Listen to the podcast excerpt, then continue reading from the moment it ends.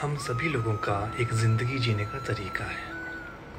हम सभी लोग यही सोचते हैं कि जो तरीका हम अपना रहे हैं या जिस तरीके से हम लोग जी रहे हैं, वही सही तरीका है। जैसे कि जीवन यापन का जो तरीका एक समाज फॉलो करता है बच्चे स्कूल जाएँगे, थोड़ा बड़े हो जाएँगे तो कॉलेज जाएँगे, आगे पढ़ेंगे या फिर फिर जॉब करेंगे, फिर उनकी शादी हो जाएगी, उनके बच्चे हो जाएँगे सो एंड सो फोर्थ जो साइकिल ऑफ़ लाइफ है जो चल रहा है हम ये सोचते हैं कि यही सही तरीका है यही एक तरीका है जो सबको फॉलो करना चाहिए।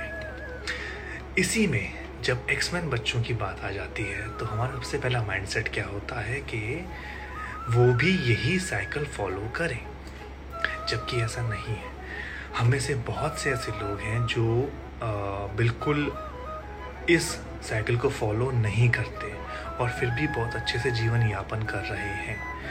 ऐसे ही तरीके हमें ढूंढ निकालने हैं एक्स मैन बच्चों के लिए कि वो जिस तरीके से वो हैं, जैसे तरीके से वो लोग जीना चाहते हैं, वो उस तरीके से जी पाए, खुलकर अपने आप में रहकर।